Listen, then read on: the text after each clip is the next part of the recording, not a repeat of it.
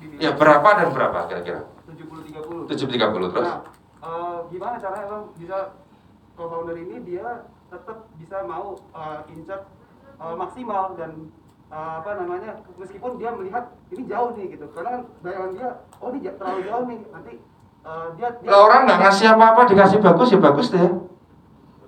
Orang kontribusinya sedikit dapat saham ya sesuai tuh mas. Kalau dia nggak mau justru tanda tanya ini orang waras apa enggak?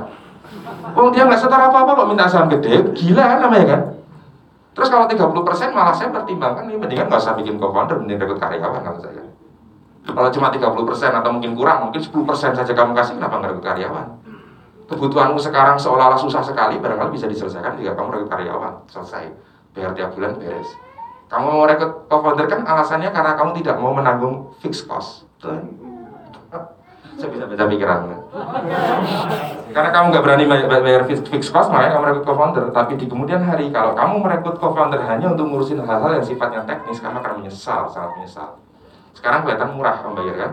Besok kalau kamu cuan satu miliar, bayar 300 juta buat orang itu. Hati-hati.